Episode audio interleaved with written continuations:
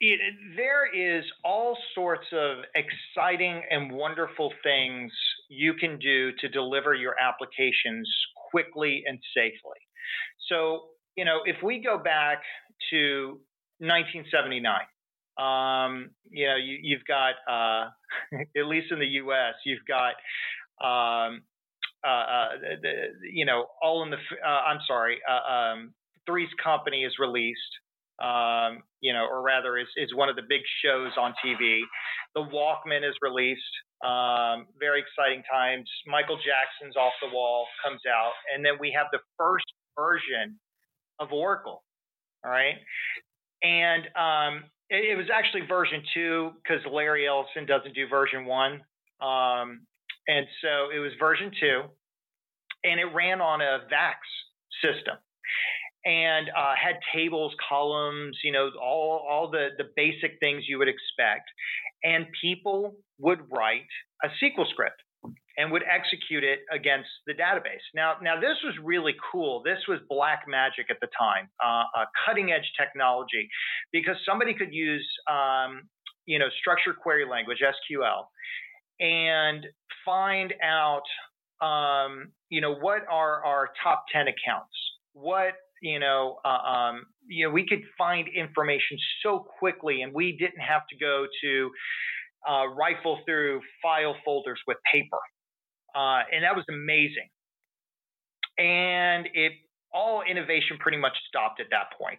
Okay, so you know, fast forward, we have the dot com bubble, and everybody's buying Oracle on Solaris servers, and that was pretty cool. You know, uh, uh, Sun and Oracle were just killing it. Um, I, I, worked for a, a, a failed.com at the time uh, called drkoop.com, and we paid so much to Oracle and Sun. it was ridiculous. And around 02, 2002, uh, a bunch of weirdos got together and wrote the Agile Manifesto. And so prior to that, you know, we had people dabbling in extreme programming. So you you remember that when we were calling everything extreme, like Doritos and Mountain Dew and all that stuff. Um, not so much on that side, but I certainly remember extreme programming, and I'm pretty sure there's still a fair few who refer to it and practice it. But um, I do oh, remember. Yeah. Actually, no, I think I do remember yeah. now. I think it leaked out to the uh, to the non-American world. mm-hmm. Well, it was you know it was crazy because up until that point we were building software like we built bridges. You know that that's what waterfall is. You gather requirements, you uh, uh, analyze the requirements, you start doing implementation, you do verification, and then you go into maintenance mode. Seriously, that's what you do to build a bridge. Um, and then some weirdos got together, and, and I, I say that you know as a joke because the they weren't weird. Yes, it, it yes. was am- amazingly insightful, and they did things like, well, we value you know uh, uh, um, working software over documentation, things like that. We're we're not going to go into the basement for six months and come out with something. We're going to do something for two weeks, and we're going to deliver it. Like, oh, oh my goodness. Um, and that started to work uh, we started putting out more and more applications and doing, you know, our daily stand-ups and all sorts of fun stuff. Um, and and that was really cool. You know, test-driven development, all, all these wonderful, amazing things that helped us. Again, nothing that applied to the database. Um, and so then we have another inflection point with 2009 uh, with um, DevOps all right, this idea that, hey, we're putting out applications. Our number of applications has increased, the number of releases have increased, and we need to bridge that gap between those two parts of the organization. Uh, and that's that's DevOps. It was also an algorithm, uh, a new way of releasing software where we would look at the entire release process as a value stream map and identify areas where um, we had lengthy wait states. Um, and so we, we see this mad rush uh, from companies to um, digitally transform their organization. Previously, manual processes are, are being handled by applications. Um, you know, customers, uh, the, the, the largest demographic since the baby boomers, millennials, they want to interact with companies on their phone. Um, and Facebook has set the standard for those app updates. Every two weeks, you get a Facebook app update. Um, and so those customers are used to that. So companies need to move faster. They are adopting Agile. They're adopting DevOps. They're moving to the cloud. They're designing cloud native applications with microservices. All these wonderful things. And everybody's forgotten the database every single one of those people. And so what happens is, is that they automate their application release process with all sorts of build tools and application release automation. And they completely neglect the database. And that's where Datical comes in. That's our value prop. At the end of the day, we are aligning database change with application change so that we want to see your database changes checked into the same repository, same source code repository where your application code changes are. All right. Um, we want to see those go along as a release artifact through the build system. Um, and we do a lot of really cool stuff that enforces that, that, you know, because databases have state, you can't just blow them away and recreate them. You know, maybe in dev, maybe in test, but certainly not production. So that's what we come in. We bridge that gap between the cadence that the application releases are moving at and the cadence that the database release is moving at. Actually, so let's dig into this a little bit because I mean, one of the reasons I was interested in speaking to you is I I, I remember this pain. I actually used to work a lot in the you, past with. Um, did you block it out? It, it, most people have PTSD after that.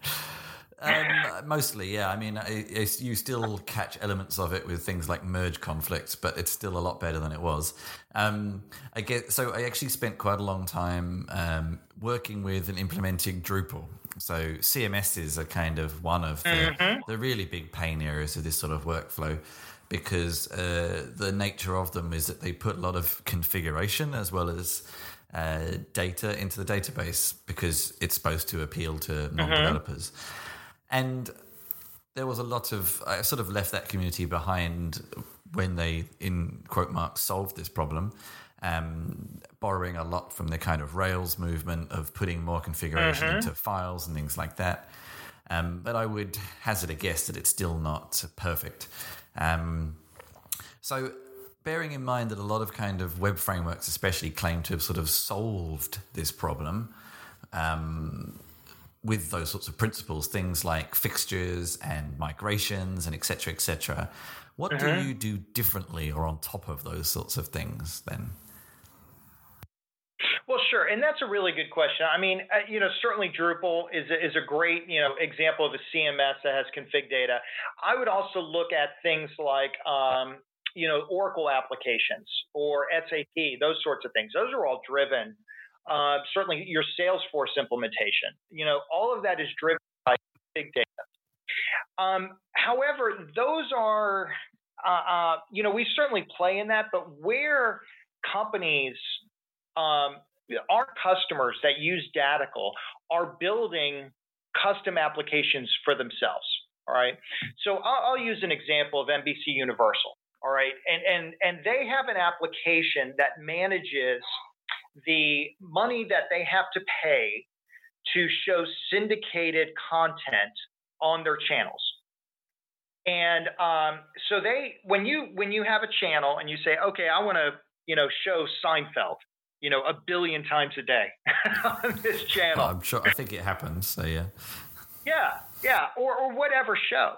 And so what they do is they cut a deal with the syndicator, and they say, okay, we're going to buy you know 20 episodes. Um, and and we're going to show this and we're going to show it at these times. And they the syndicator might have uh, different pricing. Like if you show it during the day late at night it's cheaper than if you do it during the day. However this is copyrighted content. And you know if they show a tv show that they have not purchased the rights for um, they get in some really big trouble Okay. Um, and they they just that that is a cost that they do not want to incur. The other side of it is, well, what happens if we buy this stuff and we don't use it? Right? So that's another problem. So there's one incurring cost, the other one is not using what you paid for. So they built a custom application to do this. And so they needed to get out faster. They had more more content, more functionality that they wanted to put in this application, and they went and purchased an ARA solution to speed that application deployment. However, they were still manually updating the database, and what they found at NBC Universal is that no matter how much time and energy and money they threw at the application deployment problem, it was a moot point because they didn't address the database as well. Um, so that's our customers, customers that have custom applications that cannot rely on, um, you know, I, I, the best description I could use is COTS, commercial off the shelf stuff, although I, I know Drupal isn't commercial, but, you know, that that idea of like, well, I have a unique problem, and I previously threw bodies at this, and I want to digitally transform it. I want to automate that internal process that only myself and maybe four competitors have. Well, they can't go and buy that software. So it's custom application development, and that's where we come in. So, can I just actually picking up on some of the things you've said and also some of the, the companies you've mentioned. So maybe I'm kind of going up the wrong path here, and actually, your target audience, I guess, is not the sorts of people who use Rails and PHP, but Oracle and SAP programs and the kind of real enterprise level um, SaaS products. Is that mostly who you're aiming at? Well, no, sir. It is okay. folks that do custom application development. Okay. Okay. Um, so, so like NBC Universal, or or you know, you are um, a large financial services company. Um, you're dealing with uh, not only regulations from um, you know various government agencies, but you're also dealing with a ton of money, and you need to roll out functionality quickly because maybe you're a large bank and you're concerned about these fintech startups taking away your high margin business. Um, and you need to get applications, custom applications out faster and faster. If the company relies on DBAs to manually execute a SQL script and they have more than a billion in revenue, that's where we come in. I guess I'm still trying to identify what is you add on to what some of these languages and frameworks offer by default. Is it purely reliability and kind of scalability, or is there actually more in terms of functionality as well? Well, put yourself in a position of a mid-level application man, uh, application development manager at a large company. Uh, you have a custom application uh, that is probably been around longer than you've been at the company. So you've got, you know, legacy app. And you have been tasked with adding functionality and moving it to the cloud. Now that's tough. All right. Now, right now, you, you have some infrastructure in place to maybe automate the app. And maybe you've got a team of DBAs, it's a shared data services team that you rely on. But uh, you're moving to the cloud, and so you can no longer rely on your infrastructure that you you you've built that maybe has even host names hard coded in your your your Perl scripts that that somebody wrote five years ago uh, or, or longer. Um, and then you also realize that you're take it's taking days to get a database update because the DBAs are being flooded with requests from other application teams. Those are the folks that are very interested in Datical. They are looking for a way to not only automate their database deployments, but also make sure that they have something that is going to help them move to the cloud, is going to help them re architect that database to support microservices. Okay. And so okay. that's, that's where we come in. Is, is that clear? A little bit, a little bit. Um, so, um, I guess one of the things I picked up on there is you're saying that also these changes could be made by DBAs and not just developers. That's one advantage. Well, absolutely. And microservices teaches us distributed data management. Um, you know, if if you look at Martin Fowler's uh, um, post about this, uh, one of the hallmarks of microservices of cloud native applications is that we have cross functional teams. We in the past followed Conway's law.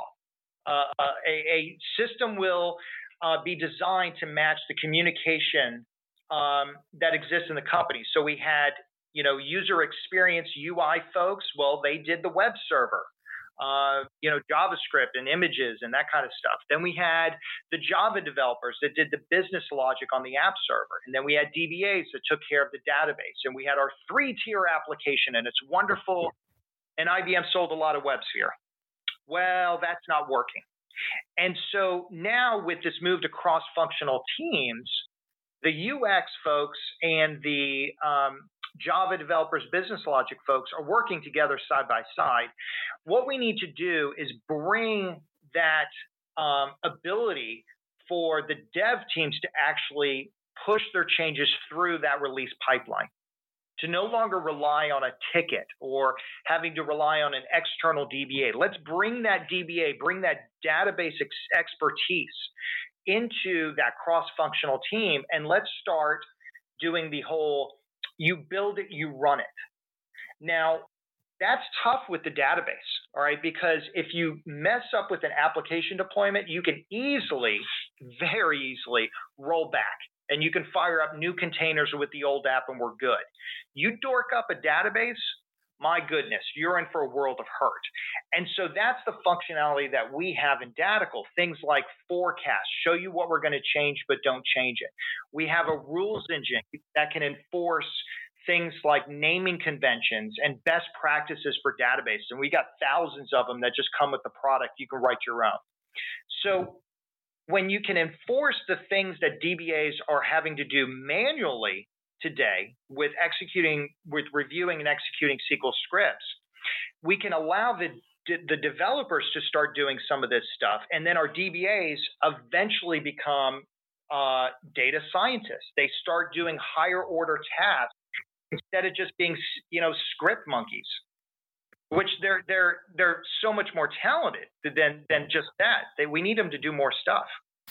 So, I mean, without going into or going into as much detail as you can, um, uh, for intellectual property reasons, but also just technical reasons, um, how so?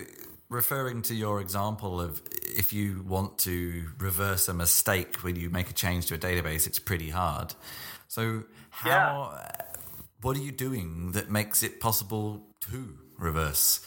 something that you couldn't previously. What, what's your what's your secret sauce in uh, skirting around giving me any detail, of course? But what's your secret sauce oh, to let people no, no. do that? Oh, I'll give you tons of detail. All right. Um, you know, same thing we share with our customers. You know, um, I will say this. You know, the best way to perform a rollback is to not have to do it. All right, so I want to be very clear on that. Is that yeah, it's tough to do a rollback, and you need to ask yourself, well, well, why do people feel the need to roll back? Well, it's because they got a bad push in production. Well, just like we have to roll back apps because we have a bad, you know, we got a bug in production. Well, how the hell did it get into production in the first place? Well, you know, shame on us for allowing that out of development and test. So back in the day, when we started adopting Agile and DevOps. All right, Agile taught us well. let's let's do things like test-driven development. Uh, let's catch a lot of these errors instead of having to do manual testing. Let's automate that stuff. Um, with DevOps, it teaches us well, let's get a small, small change out. All right, instead of relying on these huge, big six month releases you know, every six months, every quarter, we put out a release with a ton of change. Change is the enemy of stability. Why don't we put out more releases with less change? All right. And so we are able to apply those learnings to the database. And that's because of our, uh, we have an object model when it comes to database changes. We don't, you know, we certainly speak SQL to the database because that's what it understands. But we're able to do things like group these changes up and to only apply what is different. We're able to do things like uh, model that change on the staging environment. And what that does is instead of having humans manually execute SQL scripts, we start to have consistency across all of our environments. We eliminate configuration drift, just like we do with source code control and automatic uh, automated releases of our application. We do the same thing with the database. So these are not new concepts, but applying it to the database is difficult. And that's what we've accomplished being able to have that object model to represent change, propose change, compare it to the current state of the database gives us the ability to do that forecast, to enforce naming conventions, uh, to make sure that you don't add a foreign key unless the columns have an index, stuff that would take, you know, tons and tons of time for a DBA to verify. Oh, we, we automate it. And so now our DBAs can do cool stuff like how do we move this to the cloud? How do we shard off um, our uh, databases for, st- for, for scalability and performance? They can start tackling those tough issues instead of just the, you know, really boring, tedious SQL script review. Okay, so how how how does the product look? Um, does it sit on top of existing database clusters? And if so, um, what sort of uh, what what databases does it support? Okay, well, we support Oracle, uh-huh. Microsoft SQL Server, DB2, and Enterprise DB. Okay. Yeah. We certainly have more coming. So it's definitely now, the enterprise world, yeah. It is. It, it certainly is. And um, how it works is is actually how a person would interact with it is that they don't all right? Our hope is to when we go and implement at a customer site we don't want customers seeing Datical all right? They already have infrastructure in place to deploy their applications. They might be using jenkins for a build server. They might be writing sql scripts okay? They might have uh, some kind of application release automation solution like ibm urban code or, or Xebia or, or electric cloud those sorts of things all right? Um, and so what we want to do is we want to align with that. So we have the ability to notice when sql scripts are checked into a repository and bring them into our object model. That happens without the database developer or application developer even seeing it. We just take care of it. And in a sense, it's very similar to what Jenkins is doing with compiling code and creating a releasable artifact. Um, we integrate with Jenkins so that when we run rules against a proposed database change, it is just like unit tests. Uh, to make sure that somebody didn't uh, insert a regression or something like that into the code. We do the same thing with the database code. We integrate with those ARA solutions so that um, people just don't see it. And so it, it's kind of like gravity. It's just aligns with what you have today. And you don't have to change your processes. What we're doing is um, basically saying to our customers, hey, you've solved this problem for the app. Let's help you tackle it for the database. And that's what we can do. So I guess in answer to my next question, which was what does what does it look like I guess the answer to that is, in theory, it should look like not a lot. in an yeah. ideal world, they shouldn't know exactly. what the product looks like because it's just sitting there behind the scenes, helping out yeah. the, the, the, the DBAs and developers when they need it. Exactly, and, and look, I, am I'm, I'm from Texas, um, and, and I got to tell you, it's just rude to just go into somebody's house and start rearranging the furniture. Um, it, it, it, you don't painting do that, their house right? uh, a new color without telling them. Yeah, exactly. Wait, that's the height of arrogance for software company to come into a potential customer, into future customers uh, business and say, okay, you got this problem, but you can't get there from here. You're going to have to change all this stuff. You have to use my tool. You got to install it on all these machines. And oh, it only runs on this OS and blah, blah, blah. No, that is not how we do business at Datical. What we do is when you see Jenkins, with Datical, the Datical plugin, um, it's just going to look like your existing project that you have set up, except there's going to be a couple more build steps, which is the Datical DB build steps. One is a forecast, and if that's successful, do a deployment. Um, you're, you're, it's exactly how our customers um, want to work with this because they've already made an investment in these other tools, and it, it is just you know, it, it's we're not going to just whipsaw their organization and have them like, oh, okay, now you have to use this, or have two different tools. No, no, no, no. Just use what you have today and align those database changes with the application changes. So I get the impression at the moment you're very much um, every time there's a new customer, you go on premise and the, your engineers will actually set up an install. And do you foresee a time when it's a more self serve, or is that just too difficult with what you do, or just not the kind of business model you want to pursue? No, it absolutely is, and that's where we're going. Um, yes, we have folks that do go on site if the customer requests it, but we don't have to. Um, we have a customer success team um, that helps implement the software.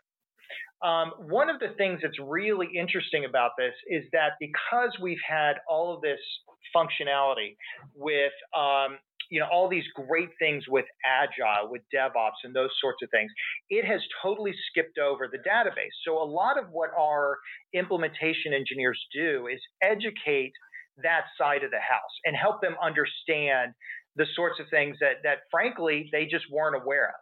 So it, it is you know, a lot of hand holding, a lot of this is what source code control is. you know, not very often, but sometimes we have those conversations and we educate. But where we are going is a uh, database release automation as a service.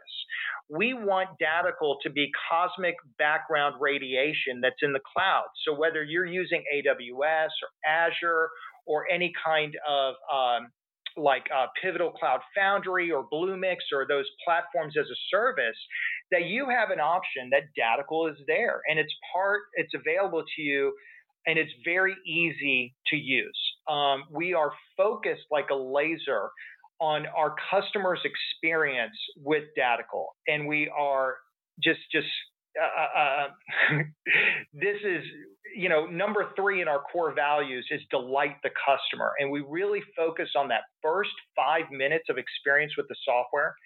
And it's good, but we're going to make it better. And, and it is certainly going to be offered in the cloud and certainly in uh, platform as a service with partners like Pivotal so that it's just there and it just works. Okay. Um, so, in wrapping up, is there anything in particular that you really want to make sure people know about the product or anything new that's happening in the short term future that uh, you would also like people to know about? Well, fair, great question. Um, certainly, we've got the the the, the cloud uh, offering uh, coming out soon, and certainly Datical uh, running on your hardware behind the firewall in your private cloud if you want. But but I'd like to you know, I'd like to say this to, to any of my, you know, database professionals that are out there. I would say that you're better than this. Okay. It is absolutely unacceptable that you receive these SQL scripts at the last possible moment, that you are on a 48 hour bridge call over the weekend uh, dealing with somebody else's chuckle-headed mistakes. That is unacceptable. Um, and the organization needs to do better by you. Um, I believe uh, that we do not sell software at Datical. What we sell is uh, piano recitals, little league games, date nights with your significant other, all the things that you want to do, but you can't because you're stuck on a call updating the database there are better uses of your time. And that's what we want to help with because we need to unleash that talent that we have in all of our large corporations to tackle the really hard problems. Um, we cannot treat our database professionals like janitors. And so I guess it's also a, a, call to action for any executives that might be listening that they really need to look hard at this because they have an amazing amount of talent there that is just answering basically help desk tickets. And they can do better as an organization. I challenge them to do better because if they don't, I guarantee you their competitors are and they're using Datical to do it.